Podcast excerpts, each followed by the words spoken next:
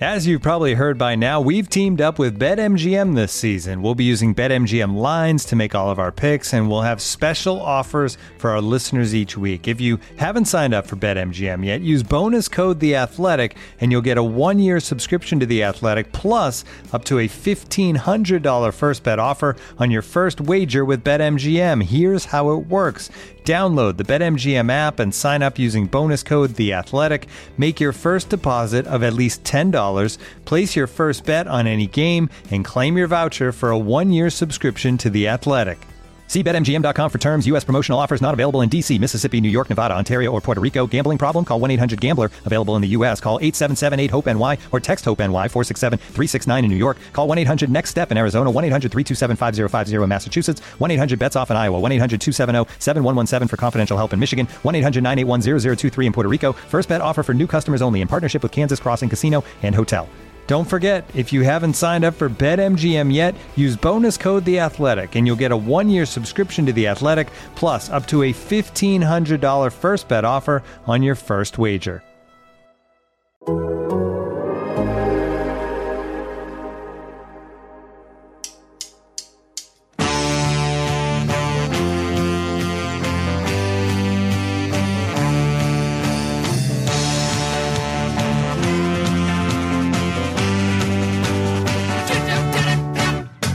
Welcome to the Total Soccer Show and the first of our World Cup group stage previews. Yes, today we're focusing on Group A, where host Qatar have entered the fray. But do they have the quality to become a knockout mainstay? We'll also talk about Ecuador, who'll need Enner Valencia to score if they're to make it to the next stage of this draw. And in this group, representing the African locale, we'll turn our attention to Senegal. It'll be up to Sadio Mane to lift morale.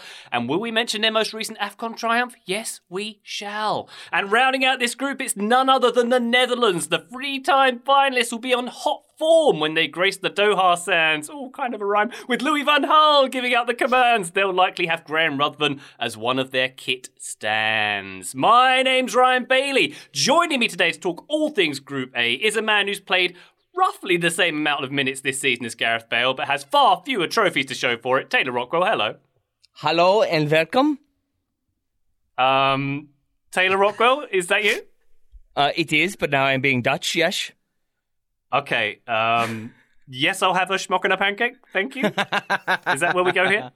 yeah, I think so. I think that works for me. Uh, hi, Ryan. I-, I appreciate you being properly thrown off by my attempt to speak Dutch. Uh, yeah, I mean, you didn't speak Dutch. You just put on a strange accent. To be fair, I said hello and welcome and bedankt. I had bedankt ready too. That's the, those are the words I had. Very, very good. Taylor, welcome. You'll be covering the Netherlands in this episode, suffice to say. Indeed. Uh, let's hear from a man who enjoyed watching a very talented British player snatch a late goal and bring his team glory against the odds this weekend. But that's enough about Michael Olise's 93rd minute goal for Crystal Palace at West Ham. Joe Lowry, how are you doing today? Oh man, what a goal that was! Crystal Palace. I couldn't believe my eyes. Yep. Uh, genuinely, Ryan. I've been so wrapped up in all the MLS stuff that happened this week. I have no clue what happened in the Premier League, other than I assume Christian Pulisic didn't do much of anything for Chelsea because that's where we are right now. Either way, yes, it was a fun game that I'm actually going to rope us into now. Back to MLS Cup. It was a fun match. A really really insane thing to be there to witness in person. Graham and I did the show afterwards mm. on, on Sunday morning. It was a blast, and I am stoked to get our World Cup coverage started. As am I. And listener, check back in the feed and listen to the MLS Cup review episode. It is a rather good episode, if I don't say so myself. Let's hear from a man who was on that episode. He is ready for this one, like Unai Emery. Emery Unai Emery. Unai Emery was ready to embarrass Erik Ten Hag this weekend. I can't read Graham Ruthven.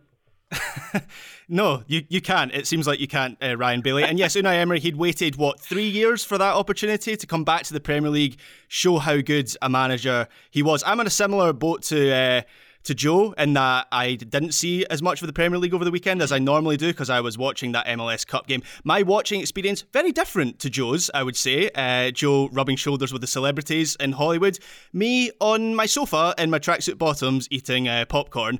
It was a match that very much deserved popcorn, but I am in fully in World Cup mode now. I can't believe the World Cup starts in under two weeks. Normally at this stage, you kind of have commercials on the TV and the build up as well underway.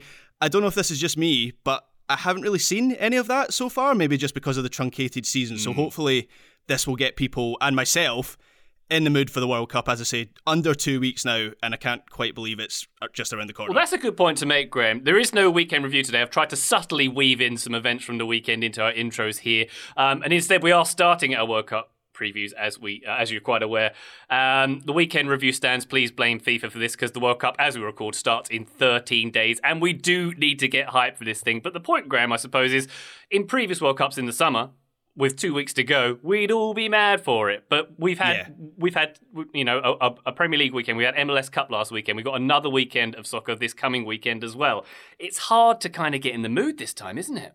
Yeah, I mean, it should be illegal. This is all FIFA's fault. It's a bit like Christmas. I don't know if you guys feel this way about Christmas, but actually, the best bit about Christmas isn't really Christmas Day, it's the build up to Christmas. And it's similar with the World Cup. Like, I very much enjoy that break between the end of the season and the start of the World Cup where you read all the review- reviews and you watch all the TV coverage. And as I say, there's adverts on TV.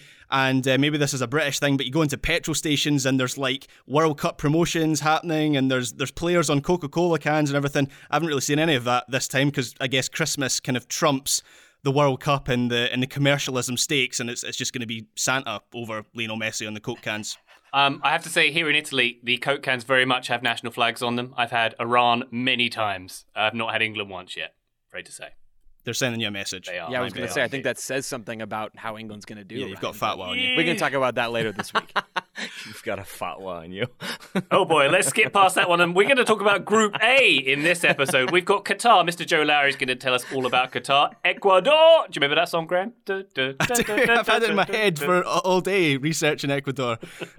yeah, that's a, a, a popular uh, 90s European dance track, which was called. Was it? It was by Sash, if you want to look it up. This. Yeah, it was. Yeah. Uh, I'll be talking about Senegal, and uh, Chilla is going to adopt his uh, Dutch accent for the entire episode to talk about the Netherlands. Uh, Sean Connery Netherlands, like my accent.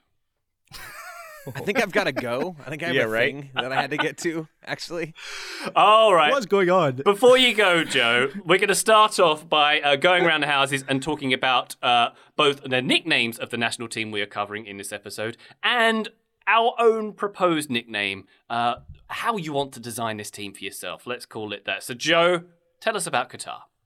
Okay, so Qatar's real nickname, the actual nickname for this international team, everyone's favorite team, I should add as Uh-huh, well. uh-huh. Man, I everybody's gonna love what I have to say about Qatar. Them is and the Houston Maroon. Astros. Everybody loves them. Yes, very true, Taylor. Uh, is is the maroon? So that is their nickname. Uh, anybody want to guess why that's their nickname? Very creative, very clever here. Graham, do you want to guess why they're called the maroon?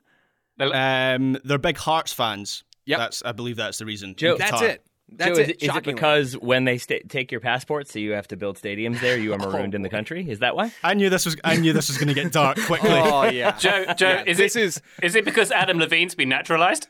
Ah, all of these. This is just a taste, listeners, of what was going on in our Slack chat before this whole show started. So I'm glad at least some of this carried on. No, it's because of their jerseys. Everyone already knew that, but your answers were way funnier than what I was going to get to. Either way, they're called the Maroon. The, the nickname that I'm giving them, the, the official TSS branded, copyrighted, trademark nickname is the club team because they kind of play like a club team. And we'll talk more about why that is later. We've talked a bit about that in the past, but suffice it to say, they've played a lot of games together and all are coming from the same place.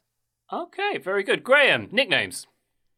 So, Ecuador, their official nickname is uh, La Tri, very similar to, I guess, Mexico's with El Tri, and similar uh, explanation. They're, they're known as La Tri due to the, the, the tricolour of, of yellow, blue, and reds in the country's flag.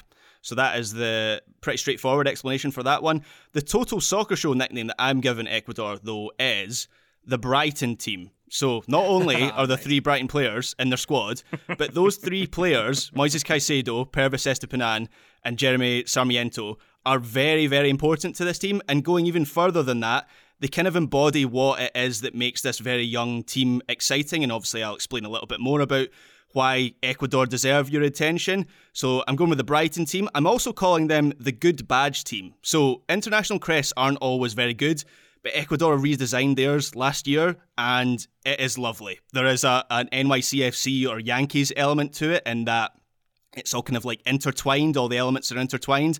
And the home shirt is very nice as well. Nothing too fancy, just very classic. Of course, I was going to bring up kits within the first Yeah. minute of talking about my team. The Ecuador kit is uh, is also one of the the, the I was going to say it's one of the few. It's the only kit at this World Cup made by Marathon. So I find that very satisfying as well. Hang on, so Graham. I've got a few nicknames for them. Does their kit have a sash on it?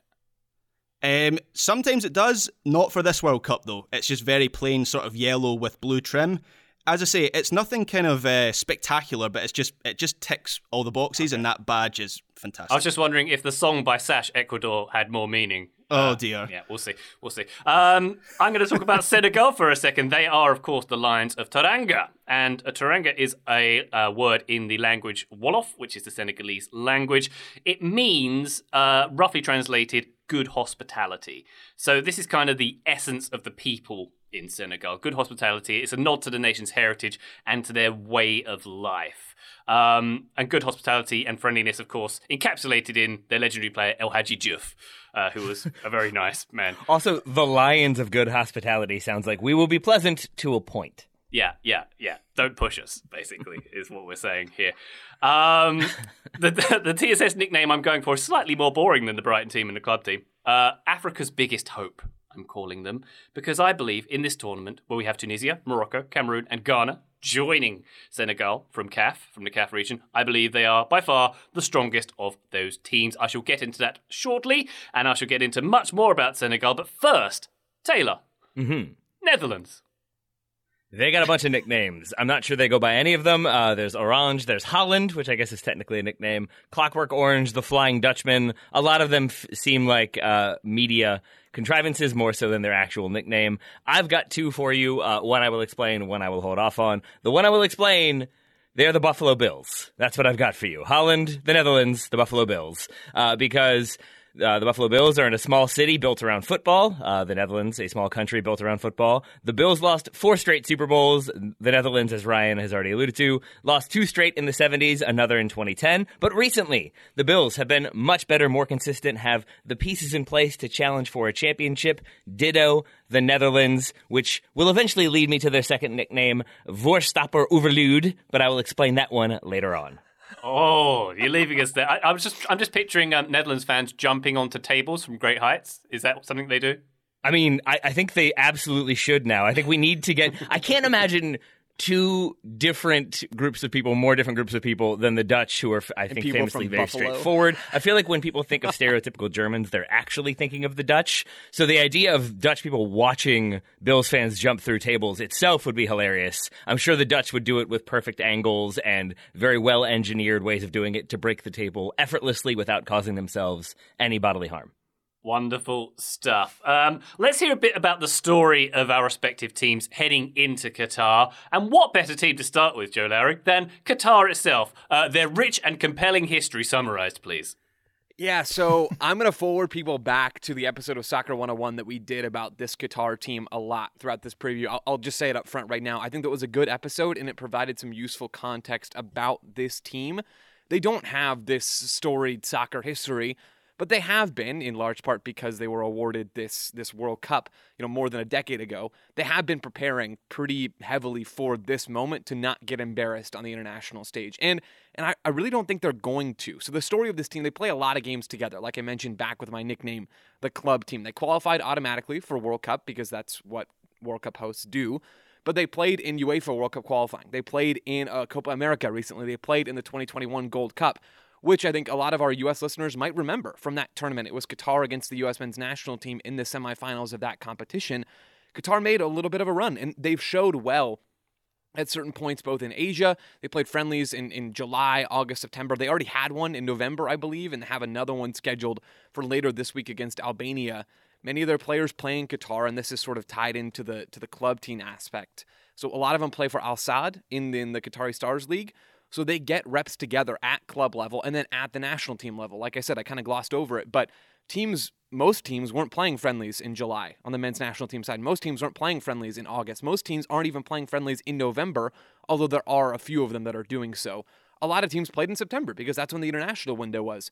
But Qatar has the ability with literally everyone in the World Cup pool playing in the domestic league. They have the ability to draw those players out to play games with them on the international stage under Felix Sanchez, who I'll talk about more later on. So they have the advantage of being able to do that kind of stuff, to gel and to play together. They've been around this group of players for a long time, even dating back to time in, in the academy in Qatar. So this team can play, right? The US beat them 1 0 at the Gold Cup in the semifinals, as I referenced earlier. Qatar almost took the lead in that game. Qatar was, for stretches, the better team in that game. Granted, not the US's first choice group after the Nations League, but Qatar has quality. They're not world beaters, they're 50th in the ELO ratings, but they, they do have that advantage of playing together. They do have some ability, and they have a very defined way of playing, which I do think can be useful in a tournament like this. So I, I don't know. I don't really expect, I guess, to, to get ahead of myself slightly here. I don't really expect them to get out of this group, but if people are expecting Qatar on the field to just roll over, I think they are barking up the wrong tree. Okay, Graham. Uh, Ecuador took the fourth and final automatic qualification spot mm-hmm. in CONMEBOL on their way here. What else did they do? So this is Ecuador's first appearance at the World Cup since 2014 because they, they failed to qualify for Russia 2018. And the reason I'm mentioning that that failure to qualify is that uh, kind of prompted a bit of a rethink for the national team. They also had a disappointing Copa America in 2019. So after those two disappointments, they, they kind of had a reset. And up until then, they they had this core of experienced players who had achieved some success at World Cup level. So Qatar, they qualified for three out of four World Cups between 2002 and 2014. Before then, they hadn't actually qualified for any World Cups. So while in recent times we've kind of got used to, uh, to uh, Ecuador being at, at World Cups, that is kind of a recent a recent thing. So they had this core of experienced players, and, and some of those players were, were recognizable names. So that was players like Antonio Valencia, Christian Noboa, Felipe Caicedo, those sort of guys. But after 2018, the, the focus was placed on building a new team, which may sound like quite a similar narrative to another national team that failed to qualify for the, the 2018 World Cup, if you get what I'm uh, getting at there. But uh, Gustavo Alf- Alf- Alfaro, who's the, the manager, he takes over in 2020 and he immediately set about bringing in younger players into the national team, and, and that produced immediate results. Somewhat surprisingly, I don't think many people expected Ecuador to get out of CONMEBOL qualifying, certainly not to finish fourth. But that's that's what they did, and that was the, the last automatic qualifica- uh, qualification place in CONMEBOL. So that, that was quite the overachievement, given that they qualified well ahead of teams like Colombia, Chile, Paraguay, who you could argue all have more talented squads and, and more pedigree at World Cup level. Um, this is a young team. It's the youngest team to qualify from CONMEBOL, and it's a team that scored a lot of goals in qualifying. And, and in fact, Brazil were the only team to score more goals in CONMEBOL qualifying than, than Ecuador. And they had some impressive wins over Uruguay and Chile away from home. They also beat Colombia about a year ago, six one in a game, which is obviously quite uh, quite notable. So this is a team that has shown they can produce big results against high quality teams, um, and they shouldn't be taken lightly at the World Cup, even if they are one of the in one of the lower pots in, in this group. They, they don't have the pedigree of some of the other South uh, South American nations, but they've shown under Alfaro that they, they can produce big results. I have to mention kind of the biggest story about this team heading into this World Cup, which isn't really anything to do with results on the pitch. So there was a controversy around their qualification and um, the possibility oh, yeah. until fairly recently that they wouldn't be at the tournament at all. So the synopsis of this story, and this is quite a long one, so I'm going to try and keep this brief, but the synopsis of it is that the, the Chilean Federation brought a complaint to FIFA that Ecuador had used an ineligible player during qualifying. And that player was Byron Castillo. He he played eight times in qualification, so quite a, a big claim. You know, he's he's an important part of that team. And basically, the claim from Chile was that Castillo was in fact born in Colombia and that he'd been using a falsified birth certificate and passport to play for Ecuador. Um, so, as I say, a, a, serious complaint. Chile wanted Ecuador thrown out of the World Cup and they wanted to be sent to Qatar in Ecuador's place. Their argument being that if both the games against Ecuador had been forfeited, Chile win both those games 3 0, they would rise up to fourth place in the qualification table. They would get that automatic spot. Um, ultimately, FIFA didn't buy Chile's argument. It did go to the Court for Arbitration for Sport, and this was this was only settled a, a, num- a, number of weeks ago. This was this was this is fairly recent. Um, the dust hasn't really settled on this, so there was uncertainty over Ecuador's place at this World Cup until very late in the day. But they will be there and they will play much to Chile's disgruntlement, and I do think Ecuador have the potential to be a surprise package at this World Cup. Mm, that's interesting. Um, this is a, a, question to put you on the spot, Graham, but would you have rather have seen Chile or Ecuador in this group? I quite like Ecuador. I mean, Chile, it feels like they're going through a bit of a transition now. I know they had a strong team in the past where they won the Copa America and, and, and have qualified for World Cups, but you look through a number of their a number of their big players, it feels like Ecuador are very much the future. I mean, one player I'm going to come on to talk about a little bit later, Moises Caicedo, I think he's going to be a superstar over the next two, three years. I think if he has a big World Cup, he potentially gets a, a massive move to a, a, big six Premier League, Premier League team or even one of the big Spanish teams. That's how good I think he is. So even though Ecuador maybe don't have the, the, the traditional pedigree of Chile, there's a lot to like about this team, and I think they've got players that are going to get better over the next few years. Excellent stuff. All right, so far so good in Group A. Quick turnaround on Senegal's story. Uh, as I mentioned, they're coming into this uh, tournament quite strong, having won the 2021 AFCON was it 21 and they played it in 22? Yeah, that's right. Uh, at the, the most recent AFCON there they won. Is. For the, there, the thank you very much. I got it out in the end. There we go. Uh, so that was in February, of course. And they were finalists in 2019. By odds, by the bookies' odds, they're the second strongest team in this group. Uh, in fact, they're 80 to 1 to win the tournament outright, or plus 8,000 on American line odds. Uh, the implied probability there being 1.2% that they're going to win the tournament. So don't put your mortgage on that by any means. But this is a strong team. Uh, they eliminated Mo Salah's Egypt to reach this tournament after winning their group in the very, very brutal CAF qualification process. Uh, they have twice qualified for the World Cup, and most uh, most successfully, they reached the quarterfinals in 2002 when they were captained by Aliou Cisse, their current manager. More on him later. Uh, they also reached, uh, well, they only made it to the group stage in 2018 in Russia. Uh, you might remember a slightly controversial or interesting circumstances in Russia for Senegal. It was Colombia and Japan who went through in their group. Um, Senegal had the same record as Japan goals for, goals against, points, but Japan went through on fair play points. Um, to quote the movie Clueless, that was way harsh, Tai. Uh, yeah, but that's another story, and hopefully they have a little less trouble going through. Uh, Taylor's a Clueless fan. Love to hear it. Love to hear it. Of course. Um, and as I mentioned, Aliou Cisse, their manager, is both very popular and very experienced. He's arguably the biggest strength in this team, and I'll get onto him a little later. And I'll get onto also their wrath of experienced players. They have a lot of top tier experienced players in this team. I'm very excited about seeing this team. In terms of the issues, I think I've fallen into the trap that many of us do when we're researching and doing these previews. In that, I think this team's wonderful. Yeah, and uh, yeah, so it's, it's been hard to find anything too negative. Uh, like uh, Ciss, who was their left back, who was very good at the Afcon final, hasn't got a club at the moment. He was at Nancy in France. He's 33, but it's uh, from Milan who's probably going to fill in for him. So I wouldn't even call that an issue. Uh, one interesting fact I'll give you about Senegal is that it's a majority Muslim country. They have had no stance on the controversies uh, associated with Qatar. Idrissa Gueye, um, re- he report- reportedly refused to play a game for PSG. You might remember a little while ago uh, for wearing a rainbow symbol on his shirt. Uh, reportedly, he received a standing ovation at his first game in Senegal after this incident. As in Qatar, homosexuality is illegal in Senegal. Taylor, a little bit more liberal in the Netherlands. Tell us about their story. uh, swiftly moving us on there. I appreciate that, Ryan. The Netherlands have an interesting story uh, in that, for me, they are a team that I keep sort of forgetting to mention as being very good. When people ask me who I think are the favorites, who are most likely to win, I will say Brazil, I will say Germany, say maybe Belgium, and then I completely forget that the Dutch are very, very, very, very good. But that was not the case when qualifying began. Uh, six points from their first three games isn't necessarily terrible, but they had a 4 2 loss to Turkey. That was really uninspiring. Uh, and speaking of really uninspiring, the coach at the time was Frank de Boer, uh, who was still in charge when the Euros kicked off, was not in charge about a week after uh, the Dutch were ousted from that tournament in a 2 0 loss to the Czech Republic in the first round of the knockout round.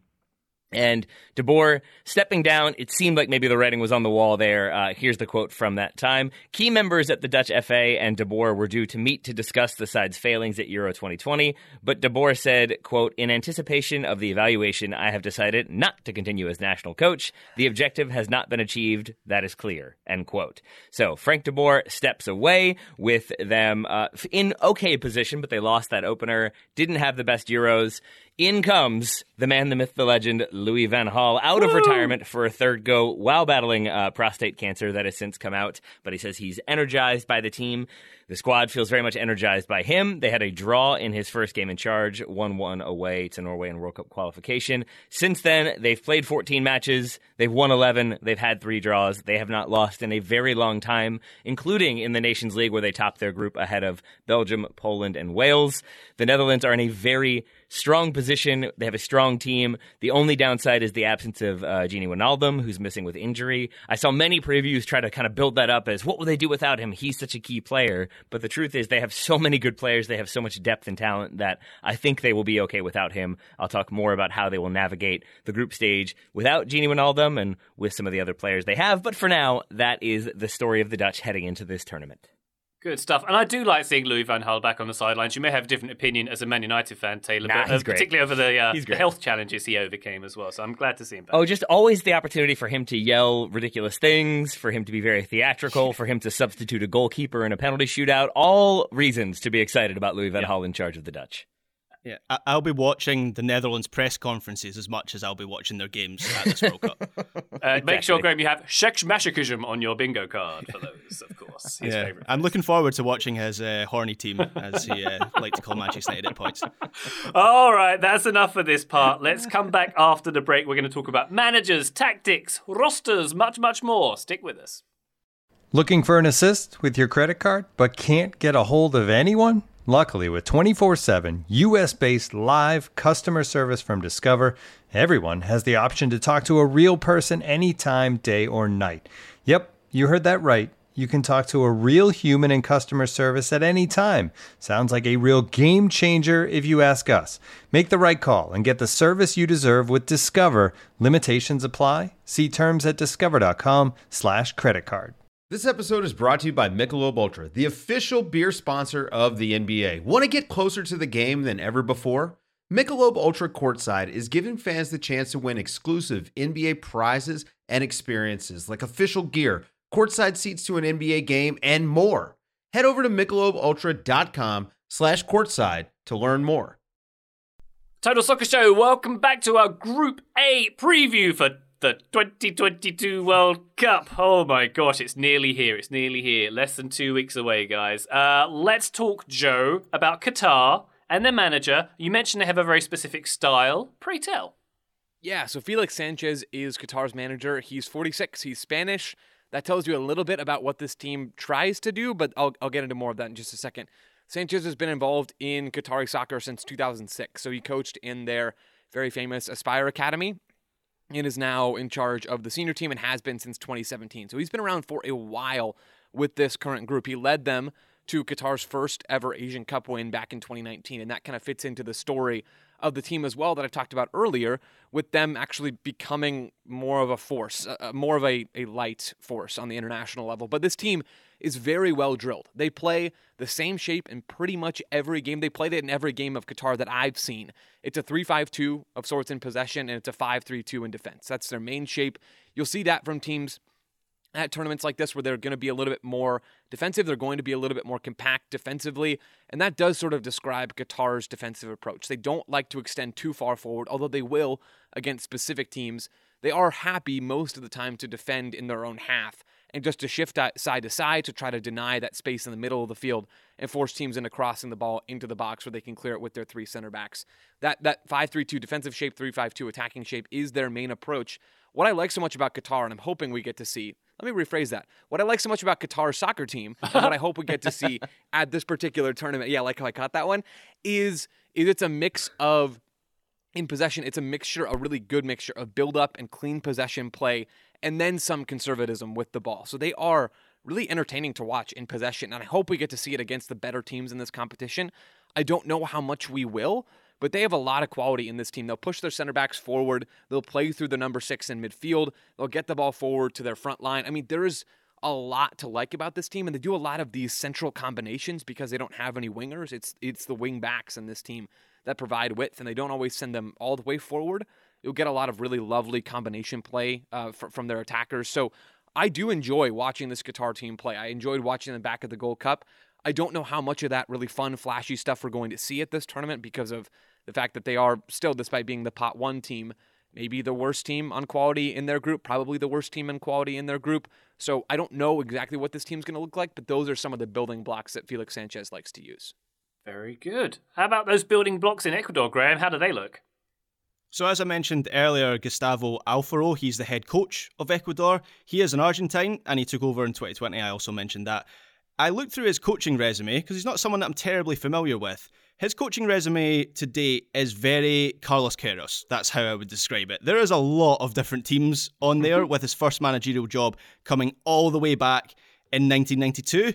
Uh, for context, I was born the year before that, so uh, Alfaro has been coaching pretty much as long as I have been alive. And as I say, he's coached a lot of teams, um, countless teams across South America. He was Boca Juniors manager in 2019, so that was perhaps the the biggest job that he's had um, so far un- until this point. That didn't go so well for him, so he lasted just under a year, and Boca Juniors fans were unhappy with what they saw as a lack of identity. Results weren't great either, but it was really the lack of identity that was the issue. But he's been much more popular with the Ecuador fans since taking over, and obviously a lot of that is down to results and the fact that Ecuador will be at this World Cup when very few expected them to get there. But Al- Alfaro has this sort of straight talking style that is very popular with fans. He is uh, very honest, and it kind of reminds me a little bit of a, a South American Ian Holloway or something like that. I mean, not not so much uh, of a farmer vibe about him, but in terms of how he will he will say things, he he he doesn't uh, pull his punch, punches and he'll just say things how they are. In terms of his tactics and the way that he likes to set up his team, he has favoured a 4 4 2 shape over the last two years. It's not a rigid 4 4 2, and Alfaro has actually been using a 4 2 3 1 recently with Sarmiento playing at the 10, and it's possible that they could even play a 4 3 3 at this World Cup. He's been experimenting a little bit in some of the recent friendlies, um, but 4 4 2 was the most common formation used through qualifying. Um, until his appointment in 2020, I would say Ecuador were quite old old fashioned in the way that they played. So they were all about hitting the wings and being quite physical, and that obviously worked relatively well for them until a certain point when they got into World Cups and there was a little bit of a glass ceiling above them. They still have that threat on the wings now, but I would say they're much more effective in transition now, and they seem like a much more modern team. So they're an excellent counter attacking team. They're quick in uh, possession, and I think Alfaro deserves a lot of credit for adapting their style and recognizing that the young players that are coming through are playing a very different way to the, the previous generation of Ecuadorian players. And this this isn't solely down to Alfaro. Ecuador's actually doing, I was doing a bit of reading on this. Um, Independiente in Ecuador, uh, in particular, are this club that just have this excellent youth academy and, and they're doing a really good job of producing players who play that quick, physical, but technically excellent game, which is obviously very in line with what is in vogue across European football and, and global football at the moment. So there's a good reason that big European clubs are increasingly looking to Ecuadorian young players, and Alfaro has done a really good job of managing that generational transition and really bringing the national team up to date in terms of how they play the game. Yeah, um, to ring the bell of Charlotte FC, uh, Graham, uh, Alan Franco, one of the younger players in the Ecuadorian setup, who came in to the inaugural roster and uh, was touted as uh, the, the player who was going to take MLS by storm, and he got loaned out because he was garbage. Just so you know. I was wondering if you were going to add that bit or not because I was about yeah, to you're look not really up to selling make my sure point, I remember right, correctly. That Ecuador is the the new uh, you know the new source of excellent young players. Maybe he was an exception to the rule. Now he was a very good player. I think maybe just uh, not the correct circumstances for him. To be very fair to him, Graham.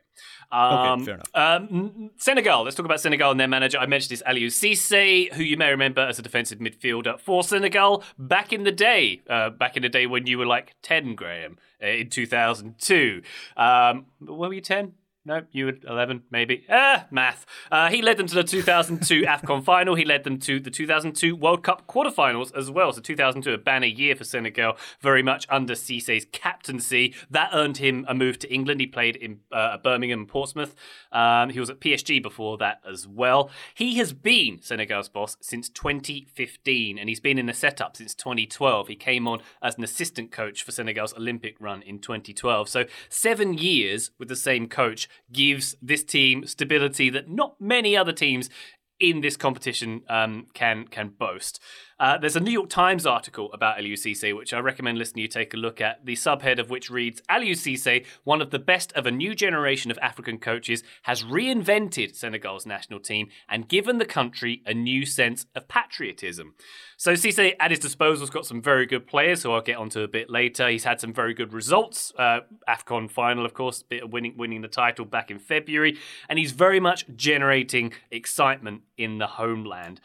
Although, in terms of the style, I'm not sure excitement is one that I would use. Uh, he, he, plays a 4-4-3, sorry, excuse me, a 4-3-3, the kind that you'd associate changer. with a defensive midfielder, I'd say. He's he's nicknamed El Tactico for his efficient but restrained approach to the game, says the New York Times. Um, so I don't think it's going to be any um, big press or inverted fullbacks or fancy stuff. It's going to be kind of Gareth Southgate flavored, if you will. Um, but, you know, Gareth Southgate flavored very much with results and not switching to a back three whenever he feels like it. And interestingly about Cisse, like Antonio Conte, another player who did play defensive midfield at times, very strict with his players. He's uh, ensured that things are banned, like um, fancy watches and bling and clothes. He insists on humility, which comes back to that lines of Teranga um, meaning and, and, the ethos of the country. It's it's the kind of thing where you see where Sadio Mane using a broken phone and donating um, money and, and, clothes and resources to his homeland. Uh, very much the opposite of El Hadji Diouf, who I mentioned earlier. But um, that's the kind of vibe that um, uh, Coach Cisse likes to run with this team. I'll hand the reins to the Netherlands and Taylor Rockwell. Uh, I will take those reins, but then I will ask you a question. Am I correct in saying Please. that El Hadji nickname was the Camel?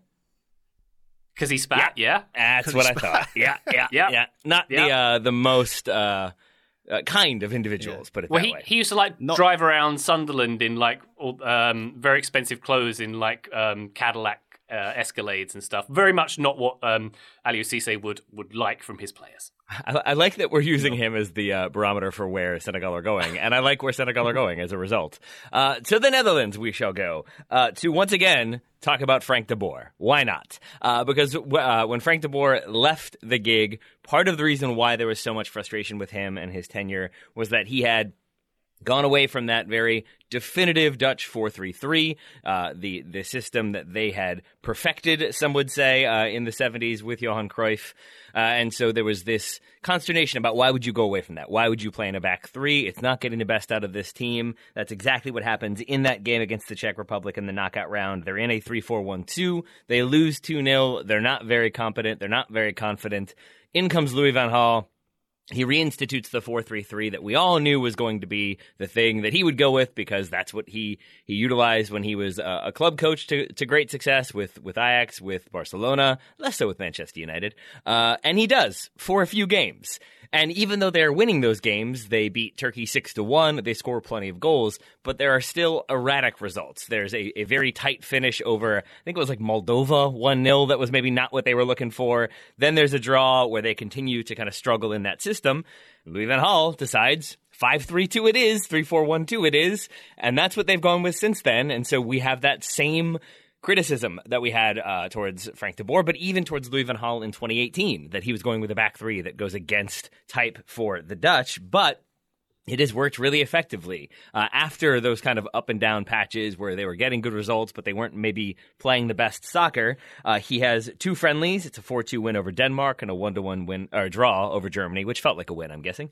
Uh, and at that point, that's when he goes with that 3 4 1 2. He has stuck with it since. The very next competitive game is in the Nations League, where they beat uh, Belgium 4 1 away. And that sort of feels like a statement game for this team, and that's how they've stuck since then. And it really does play into the strengths of the, the, the pool because they have got some depth at center back. More on that when we talk about the players, but for now, what you need to know is that Louis Van Gaal is in his third stint as Dutch manager, has got them back in a back three, and has got them winning games, winning their Nations League group, advancing to the uh, Nations League finals. And I think the goal here would be to make a very deep run, if not make the final once again. And Taylor, this might be a bit early in the episode to ask, but on that deep run, mm. what's the what's the feeling in the Netherlands? Do they feel like they they're going to be a Final Four team here? Do they feel like they're going to go all the way? It feels very conflicted, sort of muted. Is is my takeaway? Like there was a quote from Virgil Van Dijk, kind of saying he doesn't like playing in a back three, that it's not the system that he prefers to play in, and then I think begrudgingly said but you can't really argue with the results. Like I understand what the manager's doing. I think there is this like, all right, well, you know, it's working now, so we'll go with it. It's sort of Ronald Koeman at Barcelona when he changed that system. It's like, okay, we'll go with it as long as it's working, but it does feel like as soon as it's not, it will be uh, uh, an easy uh, thing to attack him on if things don't go well. So I think it's sort of muted optimism, but there are some things about this team, uh, especially on the attacking side of things, that I think people aren't quite sure if, if Louis Van Gaal has figured them out and they're going to be this this uh, unstoppable force, or if some of their old vulnerabilities will come back into play uh, as the tournament progresses. So I think it's cautious optimism, is what I'll say. Okay. They're all sitting on a big orange fence. Yeah, exactly. okay, very good. A very visible Uh, orange fence, you got to say. Oh yeah, uh, Graham. By the way, I, I mentioned uh, whether you were a kit stan or not of the Netherlands team. I've always loved the orange. Orange is my favorite color. In fact, uh, w- what do you make of their offerings this time around? I, I don't think they're classic Netherlands shirts, but I like no. them. So the home one, I'm struggling to understand what Nike has done with the color orange on that kit because I, I'm totally with you, Ryan. I actually own a couple of, of ne- Netherlands shirts. That that color is just so iconic. I love seeing the fans all decked out in, in orange at tournaments as well. But it's almost like a little bit of a mm-hmm. gold, golden orange that they're mm-hmm. using on this kit, and it's not it's not my favorite. I have to say. Burnt orange. What would we call that? I don't know. It's like it, it looks. Faded It's orange? meant to look shiny almost. It really is not. You want it to just be that like that orange. We're we're about our business. There's no gloss. There's no flash here. We just do our job and do it well. Ah. That's not quite what this one's conveying. It looks like a, a set of orange velvet. yes, it does. It, it yes, looks like. it does. All right, now I really don't like it. the crushed velvet jersey. I don't think is what you're looking for for breathability or style. Maybe style. Maybe style. Oh boy. Maybe we shall see. Who, who knows what the kids are up to these days, Tay? Um, let's take Joe. a quick break. When we come back, let's hear about let's hear about the roster. Let's hear about some key players, some notable missions, etc., and so on. And also from each of you, a very specific prediction about your team. Back shortly. Today's episode is brought to you by our old friends Mack Weldon. Wouldn't it be nice if we could have things both ways, like a zero calorie cheeseburger, internet ads in March that weren't just reminders to do your taxes, a dog that never needs walking after midnight when it's cold, a Manchester United that is consistently good instead of their current scattershot approach? Well, we tend to think of clothing as an either or situation as well. People think looking sharp means starchy Oxfords and stiff chinos rather than effortless comfort. But it's possible to have it both ways. Mack Weldon makes timeless apparel with modern performance fabrics for guys who want to look and feel sharp without sacrificing comfort. From their light as air underwear to innovative anti odor tees and versatile yet comfortable pants, Mack Weldon has a full range of clothes that never go out of style. I got a few things recently, including a long sleeve polo, which I love, uh, maybe the most comfortable t shirt, which I also love, and my new favorite sweatpants, the Ace sweatpant. It's exactly what I described above comfort and versatile, but still stylish. It's the type of sweatpant I can wear to pick up my kids from daycare and not think, I'm now wearing sweatpants in public. The other parents will judge me. Now I just think, judge away, nerds, because you will never be this comfortable unless you're also wearing a pair, in which case, high five. Mack Weldon is not flashy. It's just classic, always in style, and made from the world's most comfortable performance materials. They're designed to fit both your style and the demands of modern life. So get timeless looks with modern comfort from Mack Weldon. Go to mackweldon.com and get 20% off your first order with promo code TSS. That's M A C K W E L D O N dot com, promo code TSS to get 20% off your first order. Thank you to Mack Weldon for sponsoring today's episode. This episode is supported by FX's Welcome to Wrexham. Celebrity owners Rob McElhenney and Ryan Reynolds' small town Welsh football club has finally been promoted into League Two after 15 seasons in the National League. Dedicated staff and supporters celebrate the team's return to glory while bracing for the newfound challenges that come with being in a higher league. Will Wrexham AFC stand up to the challenge and rise again into League One?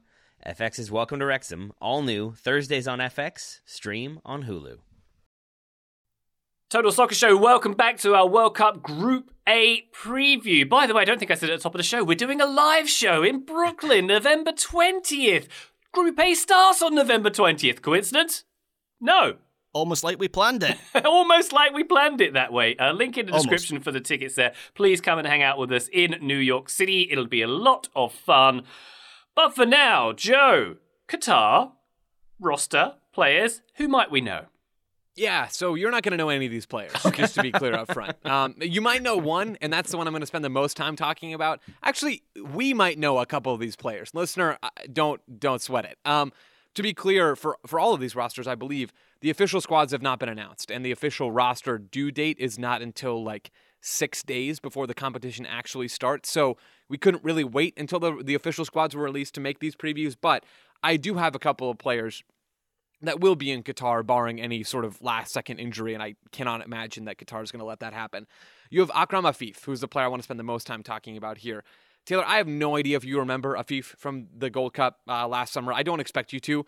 If you do remember him, you'll remember him as first of all the creative Yes, attacker I with do. the fun hair. Um, and if you if you don't remember him, that's okay too. But he is lovely to watch, like genuinely very fun to watch. Second forward, attacking midfielder type. He plays underneath Ali in in Qatar's three five two shape. Afif is everywhere when you watch this team play. He will drop down. He he kind of does some Giovinco y kind of stuff when I think back to Toronto FC with Jozy Altidore and Giovinco up front. He drops in probably more than Giovinco did with that team, and he's also a little taller, but he has so much of that technical quality and he plays in a front two that I thought that was maybe a helpful comparison for people. He's 25 years old. He plays for Al Sadd, as I mentioned earlier, in the Qatari League. He's very smooth on the ball. He's good enough to be playing, in my opinion, in the Champions League. Like he is good enough for a top level European team. Now, the one bit here is he can get away with not doing as much of the defensive work and he's not as maybe athletic as a lot of players at the top tiers of European soccer are. But because of the fact that Qatar play with that two forward front, he can uh, drop and shift a little bit. Like he would be one of the absolute best players in Major League Soccer tomorrow if he came into MLS. That's that's how good I think Afif is. He did spend, unlike most of his countrymen or, or most of the players in this squad, he spent time playing in Europe. That that doesn't happen a lot for some of these Qatari players. He played in Belgium for a team that Qatar owned, like literally Qatar owned this this Belgian team called Eupen. He played there and he, he played I think nine games for Villarreal before going back to Belgium and then eventually back to Qatar. It wasn't a long stint, but it does say something. I think a little something about how Qatar views Afif and, and sort of about his ambitions. Watch him. You won't miss him when you watch this team play on, on November 20th because of the hair and because he's really good. So that's my first player. And then the other one is Karim Boudiaf, who's uh, number six. He's 32 years old. And I, I wanted to bring up Boudiaf because he was naturalized to represent Qatar. And that's been sort of a theme for Qatar as they prepared for this World Cup is bringing players into the country for long enough such that they can represent the nation by FIFA rules, which FIFA had to change literally because of Qatar. And, and I guess because of some other examples as well. But they were trying to bring in players to prepare them for this exact moment. And that's pretty much what they did. Boudiaf is, like I said, a number six. He's a good player, a good mix of on ball quality and some range. He- He'll be at the base of their midfield in that 3 5 2 shape in possession or the 5 3 2 in defensively. He's been in Qatar since 2010. So he's been playing for a long time after being born in France and, and playing his youth soccer in France. He's on the the latter. He's in the latter stages of his career at this point, but I, I do think he's still an important player to this Qatar team. And like I said before, he is emblematic in a way of some of the approaches that Qatar have used to get themselves ready for this tournament. Excellent stuff. Thank you very much, Joseph Lowery. Um, Ecuador, Graham, tell us about their, their, their key players, uh, Alan Franco included, if you will. so Alan Franco doesn't make the cut in my list of key players, but Moises Caicedo, who I've already mentioned, he certainly does, um, and he is one of the the young players that very much embodies what is exciting about this Ecuador team. So obviously he has been excellent for Brighton this season, and he could have a big World Cup for Ecuador as well. And he's just so important to the way that Ecuador move in quick transition. Um, as I say, very much embodies the spirit of this team and the profile of the sort of young players that Ecuador is now producing. He's physical, he's mobile, he's technically able, he moves the ball quickly, um, he offers plenty on both sides of the ball, so he offers that protection in front of the the back four. But he's very good at recycling p- possession and then doing something with it. Um, and Ecuador like to play with these high fullbacks, one of whom I will mention as one of my key players. But they like to play with these high fullbacks, and Caicedo is very much a key part of the supply line into those players. So I think if you take Caicedo out of this team, if he was to get an injury or something like that and would and miss this tournament, which obviously we hope doesn't happen, I think that would change the profile and the character of this Ecuador team entirely. So not only is he kind of the most obvious, he's probably the most recognizable name on on this roster because obviously he's playing in the Premier League and he's he's drawing some attention in the Premier League. He's he is the core of this team. Another player who is playing in the Premier League also for Brighton is, is Pervis Estupiñán.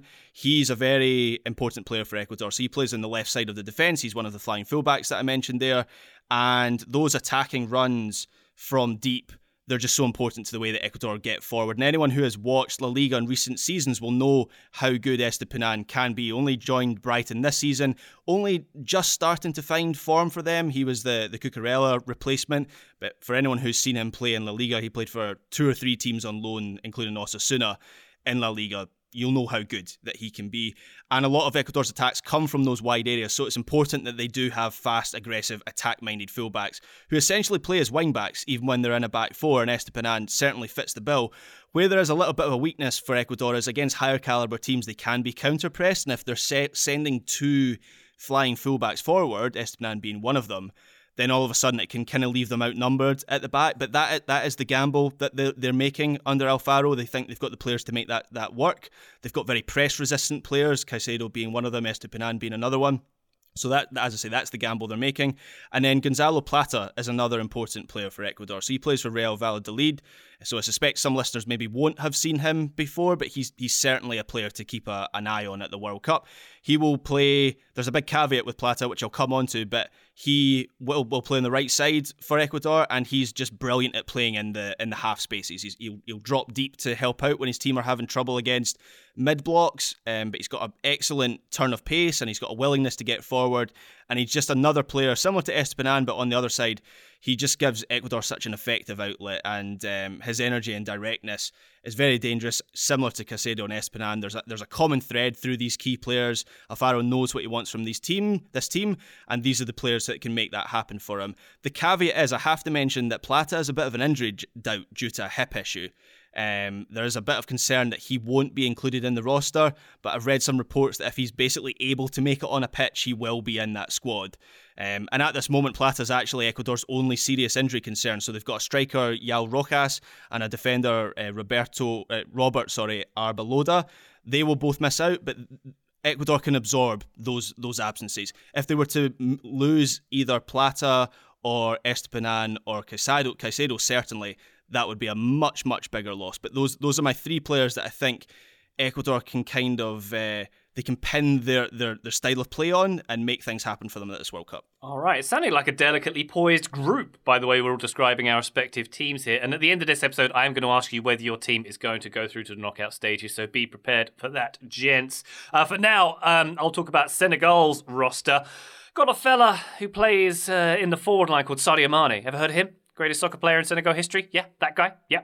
All time top scorer for Senegal with 34 goals in 93 appearances since 2012. Uh, he's been uh, perceived in his homeland as someone who's better for club than country. Uh, he missed a penalty in 2017 that eliminated uh, Senegal from AFCON, but he very much is the man who is taking this team to the next level and will very much be relied upon at this tournament, one would expect. Uh, the number nine role is uh, from B- Boulaye Dia, who's going to be playing that, who's playing in Serie A with Salernitana at the moment. he recently told, this is a, a, snippet I found in The Guardian, he recently told La Gazzetta dello Sport here in Italy that he didn't have a football hero growing growing up because his family had no TV and therefore could not watch matches, which I thought was a pretty cool. Um, humbling quote from uh, Dia, who's playing in the number nine slot in the World Cup. Pretty cool. Uh, the uh, a lot of these players you will have heard of um, from England in the Premier League. Edouard Mendy in goal and Kalidou, Koulibaly at Chelsea. Both of those at Chelsea, of course. Nampalys Mendy at Leicester. Cheikhou Kouyaté, who is now at Forest. Is that right, Graham? Yeah.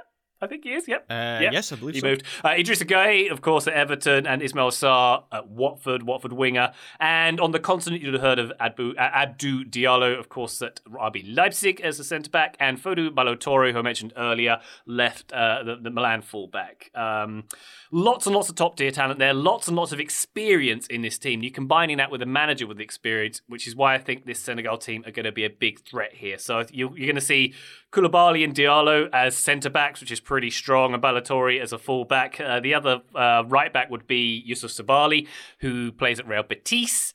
Uh, Pape Matar Sarr in midfield. He's on the books at Spurs. Uh, He's on loan in France, I believe, at the moment. And you've got Nampalys Mendy as defensive midfielder in this team, and Gueye on the left of midfield, and at front line of Ismail Sarr, Boulaye Dia, and Sadio Mane. That is probably going to cause some problems for some defenses in this group, I would imagine, if uh, if uh, the uh, formation permits. So I think Senegal are going to be pretty good. Taylor, Netherlands, they're going to be I pretty think, good. I think they definitely will be. That would be my hope, at least. Uh, I should. Uh, Ryan, you did a good job of plugging the live show. Uh, Joe already plugged Soccer 101, the episode we did about Qatar. I should say, if people are new to the show, we have that separate podcast, Soccer 101. We answer your basic questions and then some more advanced ones. But in there, I think episode 112 was about why the Dutch wear orange, even though there's no orange in their flag. Uh, so you can listen to that one and get even more prepared about the Netherlands and many other topics. As to this current Dutch team, as I mentioned, uh, they are a very strong team in that back three, especially, and that relates to their original or the TSS nickname I gave them. They were the Buffalo Bills, and they are Voorstapper Overlude, uh, which is my probably incorrect uh, attempt to translate center back abundance because they have an embarrassment of riches at center back, even playing in a back three. They've got Nathan Ake, they've got Virgil van Dijk, uh, Jurien Timber, uh, Matthias de Ligt, Stefan de Vrij. So many world class talents, so much so that uh, Daley Blind will likely be their left wing back. He's not even playing center back for them anymore. Uh, but as with uh, Dutch teams, maybe of the more recent past, it, it's sort of a really, really strong uh, potential squad from the defense, the midfield. It's like, okay, yeah, they've got some really good players. And then in the attack, you've got some head scratchers and some promising youngsters. And so I think that's why Louis Van Gaal has structured his team this way that basically allows them to commit numbers forward. They can have one of those center backs step into the midfield to sort of uh, screen and help with any sort of developing counterattack. Usual, usually Virgil van Dijk will be the one to pop out. Uh, sometimes it's Timber who will sit on an opposition uh, striker's back and just not let them turn. But then they attack in the channels, they attack with numbers through the middle, and they basically don't rely on any one player to be the main striker. Uh, it might be Memphis, it might be uh, Bergwijn, it might be Donyell Malen or Victor uh, Janssen but we would assume that there would be a lot of sort of positional chopping and changing uh, in there as people sort of flood forward to try to create opportunities. The couple of individuals I think are worth really focusing on because they have so much star power and some big names are maybe some lesser known names that I think could be really important to this team.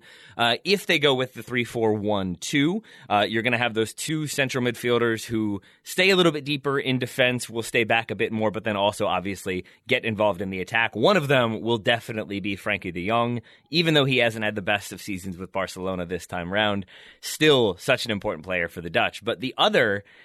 is a bit more up in the air. At times it's been Martin de Roon. At times it's been uh, Steven Berghaus, Berghuis. I'm not quite sure how the Dutch are supposed to pronounce that one or how they do pronounce that one. But the one that I want to focus on. Yeah, I said you should know, Mr. Dutch accent. Uh, yeah, I abandoned that one pretty quickly, didn't I? Uh, the one that I think is worth noting or really worth paying attention to is uh, Teun Koopmeiners. Uh, I was not really familiar with him at all. He's a 24 year old central midfielder for Atalanta, formerly of AZ.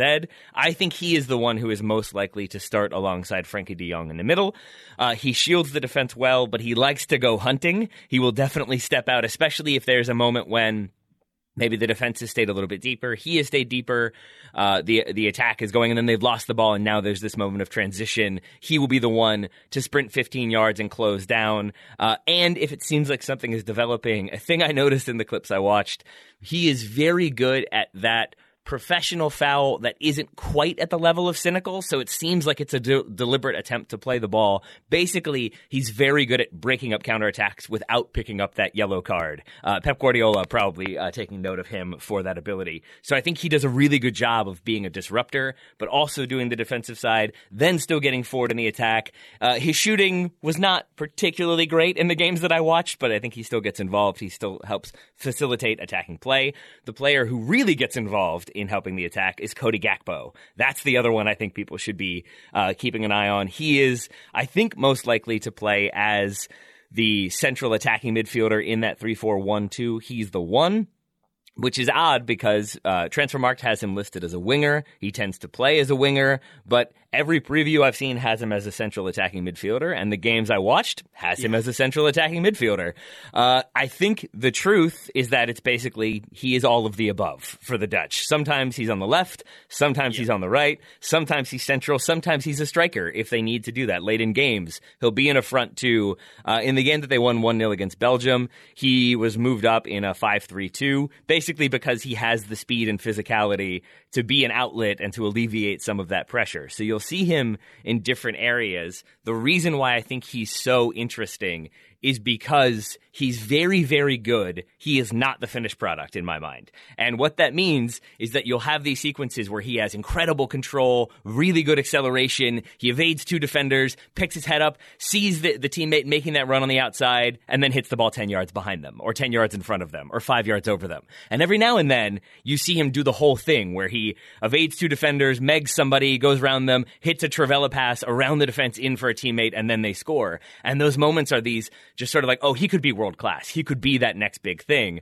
But for every one of those, there are those moments of frustration. And so I think he's really fun to watch because you will have those like, what was he aiming for there sort of moments. And then you'll have those, oh, right, he's going to be a world class player all in the span of five or 10 minutes. And so I think if he can catch, if he can sort of harness that unpredictability, make it a bit more predictable, and just have some of the star studded performances, I think that will be a big part of the Dutch going very far. Because, as I said, uh, Graham, I look forward to you uh, having uh, some insight into this one. But he he's so good at seemingly being trapped. It's like a running back when they have three players about to tackle them, and it's like, all right, well that play's dead, and then suddenly they're away and they're still running. I don't know how they do it. It's Patrick Mahomes if you want to go the quarterback. He finds a way mm. to sort of get out with the ball, and then sometimes make amazing things happen, sometimes not. Graham, time for you to yes and American football. I can't wait to see where this goes. yeah, I, am just going to ignore the, all the American sporting references there and uh, compare him to a, a, soccer player. He reminds me a little bit of uh, of Kai Havertz. When, and I mean that in a good way. I know Havertz hasn't had the best season this year, but in terms of you don't really know what his position is, but you look at his you look at his qualities. He's six foot two and he is lightning quick as well. He's got great c- close control, but he's got that physicality. He can cut in off the wing. You can hit him with a cross. He's decent in the air. And you just think all those qualities he really could combine to become like the complete centre forward, which is why I think there is there's so much excitement about him. And he was one of the players that was mentioned. Mm-hmm. He was like with Manchester United in the summer when Man United were looking for a centre forward. He's not really that player just yet, but he he could very realistically become that player. So I totally agree, Taylor. Cody Gakpo, for a good few years now with the Netherlands, they've obviously had a good core with players like Van Dijk and De Jong, but they've kind of been lacking. Even with Memphis Depay, who's a pretty reliable goal scorer at international level, they've always, they've, for a, a while now, they've been lacking that world class centre forward. It feels like Gakpo could potentially be that player. Even if he's yeah. on paper playing out in the left, he'll still yeah. provide that threat. One one thing from me on Gakpo, because I've seen a bit of him this season as well, he makes everyone else on the field look like okay, let me back up. You know when you're watching youth soccer yeah. and there's like one kid who is just a little bit further along in his physical development than everyone yeah. else? Gakpo makes like that's what he looks like playing against fully grown professional players who are like 5 years older than he is. He is he's on another level physically compared to the the opposition he's coming up against in the Eredivisie he is really good. Um, and Taylor, even to go back to your point about him not being the finished product, which I, I, do think is true. He's 23. He's still, I think, in a lot of ways trying to adjust and, and figure out how to use his frame to the best of his ability. I would say even just the fact that he's in position to have some of those wildly mm-hmm. unpredictable moments that don't come off means that he's a level above, right? I mean, how many players don't even get to those positions to misplay that pass? I know that sounds kind of uh, counterintuitive, but I would say the fact that he's in and around danger so much is the sign that he is an elite player not the sign that he maybe could eventually become one. But either way, still room to grow. Just just some thoughts on on Gakpo because I think yeah, really, I think all of that is fair, Joe, and I appreciate that distinction. I think the thing that like drew me to him, the reason why I wanted to focus on him, is because. I, I do think in the summer we tend to have the kind of more breakout ones because you've got the summer window. We will have the January window, and maybe that is a bigger transfer window this time around because of the World Cup. But it, I think Gakpo is one of those players that could very much come out of this tournament as a, if not household name, a, a very known, uh, hyped individual who now everybody is uh, is into.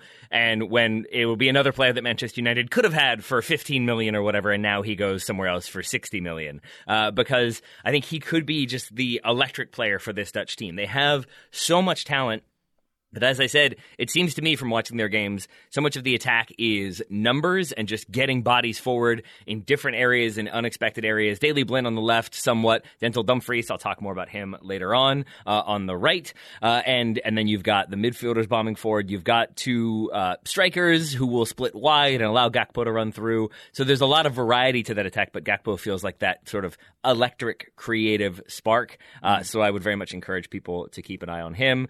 Uh, rounding out the Dutch really quickly, as I said, lots of center backs. My guess would be it's Nathan Ake and Jurrien Timber uh, partnering Virgil van Dijk. Maybe it's Matthijs de Ligt. Maybe it's Stefan de Vrij. They're very big names. It would be big to leave them out, but there's plenty of talent. Uh, Jasper Cillessen likely to start in goal, though it's been Remco Pasveer more recently. Either way, the Dutch are plenty deep uh, from back to front.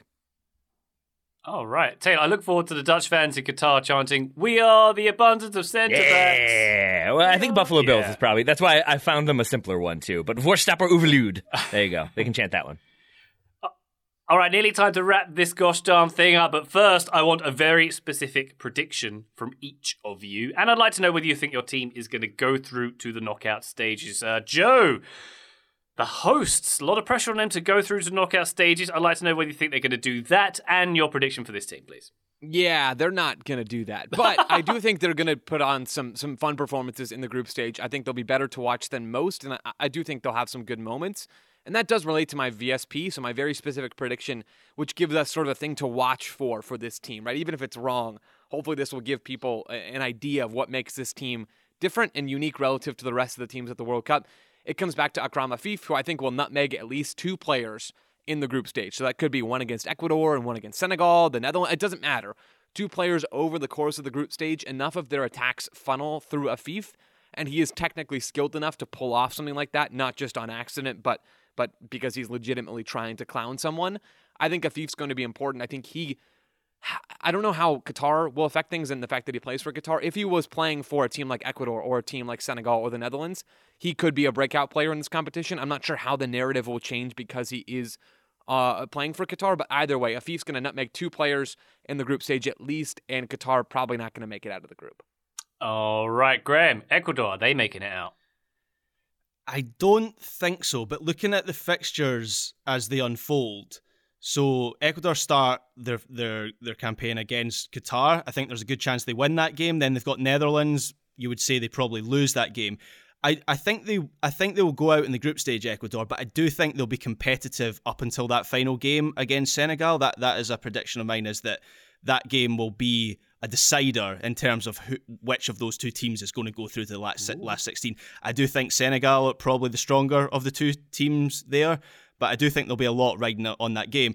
And uh, my very specific prediction for Ecuador is I'm going to say they will score at least two counter-attack goals at this World Cup. Now that obviously doesn't sound a lot, but it's a it's a tournament where Ecuador will probably play three games, possibly four at the most if we're being realistic. And so two goals in, in, in three games is, is, is still a decent hit rate. And I, and I think they're going to look to strike teams in quick transition. I think that's going to be very much the profile of, of their game plan. Um, so, yeah, two counter attack goals is, is my VSP for Ecuador as they just about go Graham, forgive me if you've already said this. Uh, I've tried to keep notes on everything. If they are counter attacking Ecuador, if they're playing on the break, are they more likely to sort of funnel it wide and then attack with speed and then look central? Okay, so they're not going to try Yeah. to build through the middle through like one central striker. They can build through the middle Mm-hmm. with uh, Moises Caicedo. He he is capable of, of of doing that. They do have a centre forward, Estrada. Michael Estrada is likely to, to play as the as the centre forward in in that team. Um, so I guess they could do that. But in terms of what I've seen Mm-hmm. from them and all the games that I've watched, and also some of the other um, analysis and, and preview pieces that I've read, yes, they very much like to funnel the ball out to Estupiñán on the left Mm-hmm. and Castillo on the right, and then they will work it back into the middle, Pla- or or feed it into Plata, and he will attack the half space and get a, a shot away. That tends to be the. I think that is a very play. good prediction, and I would add, I would, I would not be surprised if one of those uh, counterattacking goals comes against the Dutch. For that reason, for them attacking out, out wide, whereas the Dutch, I think, are going to have numbers more central to limit counterattacking opportunities. And it's a great shout, Graham. Ooh. VSP amendment. Oh, I like it. you. Add it to the bill. Very good. Um, my VSP for Senegal is goal related. Um, by the way, I'll say I think this team, as I mentioned, is very talented, as has tournament experience, has a very good manager. I think they're going to get four or five games this tournament. I think they come out of this group first or second, probably second, uh, and the way things work out. They've got the Netherlands in their first game. They're going to need uh, a result against Qatar in the second game, which I think they'll get. And Ecuador, as Graham mentioned in the third game, Ecuador very much capable of a surprise, as Graham mentioned. But I think Senegal will get the points or point they need from that last game as well. My prediction, VSP prediction, is that they won't score any more than two goals in any given game. They have a very pragmatic manager, as I mentioned, a quite practical approach. They're averaging around one goal per game in their last five games. They are capable of great attacking moments, and we saw that in AFCON, of course. But they don't tend to blow opponents out, and I don't think they're going to get the opportunity to do so at this tournament. They did score three goals on two occasions in the last AFCON, but it was against Equatorial Guinea and Burkina Faso. Um, with all due respect, this is on a slightly different level here. So that's my prediction. No more than two goals, possibly some one goal wins for Senegal in this one. Taylor, last but not least, sir. The Netherlands and your yeah, they better make it out. Uh, I, I would say they will, they will top this group, uh, or very much should. And I think uh, one play I've already mentioned, I have a prediction for Cody Gakpo uh, will have at least one highlight reel moment when he seems to be contained and then somehow escapes multiple defenders to launch a counterattack, and and not just like gets past one and then somebody kind of lunges at him last second and he evades that. I mean, he has three people within five yards and it's like they it's like Tasmanian devil. There's like a, a, bunch of smoke and legs and kicking, and then somehow out comes Cody Gakpo with the ball. Maybe not quite that literally, but that's the type of moment that he tends to thrive upon. I think is like the diffusion of responsibility he tends to capitalize. So there's going to be one of those from Gakpo, and then another one. Uh, I think Denzel Dumfries will get at least one assist in the group stage, likely like the FIFA assist of dribbling in and then squaring to somebody uh, like six yards out who just taps it in because he is so important to this team has been so important to Inter Milan. And I think that that move and him sort of functioning as the Achraf Hakimi replacement has really helped his career, obviously at club level, but even with the Dutch, he is just definitely going to be the right wing back. I think Devyne Rensch is the deputy, but I think Denzel Dumfries, as long as he's fit, will play every single minute of every single game or close to it. Um, and can attack by like uh, going narrow and being more central, but makes those overlaps. Can do a lot of like one-two quick touch passing. Can cross the ball. Can cut it back, and I think we'll see plenty of attacks coming down that right-hand side with Daley Blind maybe being slightly more conservative on the left. So I think D- Denzel Dumfries gets an assist in the group stage. Cody Gakpo does some ridiculous things in the group stage. The Dutch make it out somewhat comfortably. Excellent stuff, Taylor. When you're at a restaurant, do you usually know what you're going to have straight away, or do you sort of mull it over and you've got a couple of options? I ask because you've given us two VSPs and two nicknames. It's, it's like you just want to have the best of all worlds. I just like to come prepared, my friend. I also didn't feel like uh, stabbing at a uh, Dutch pronunciation that might also not be the correct translation might not be the best way to start. You never want to start murky. Buffalo Bills, I think, tells people exactly what you need to know about the Dutch right away. Yeah, it does. Yeah, it does. Yeah. And, and yet you did take their stab. Hey, we admire you. gotta take stabs, Taylor. baby. Gotta take stabs. Why not? You do. Uh, yeah, in this context. Uh, thank you very much, gents, for this World Cup Group A preview. Hey, Joe, you know what this means? You know what this means on the feed tomorrow? What comes? What comes after Group A? Huh? Huh? Huh? Hmm? Uh, um, um, uh, Huh? group, group B, group B. Big one. Final answer, group B. Big one indeed coming next. Maybe not Oh, tomorrow. scary. Uh, depends when you're uh, uh, listening to this in the time space continuum, but it will be next on the feed. But for now, Taylor Rockwell, a credit to the entire organisation you are, sir, as always. Thank you very much. Bedunked. Graham Ruthven, thank you very much, sir. Thank you, Ryan Bailey. And Joe Lowery, bedonked to you. Bedonk, donk, donk. Yeah, I, I like that we say bedonked now. Yeah, bedonked to everyone. Indeed. Bedonked to all listeners. Thank you very much for joining us on this one. We'll be back on the feed with Group B very shortly, but for now, bye.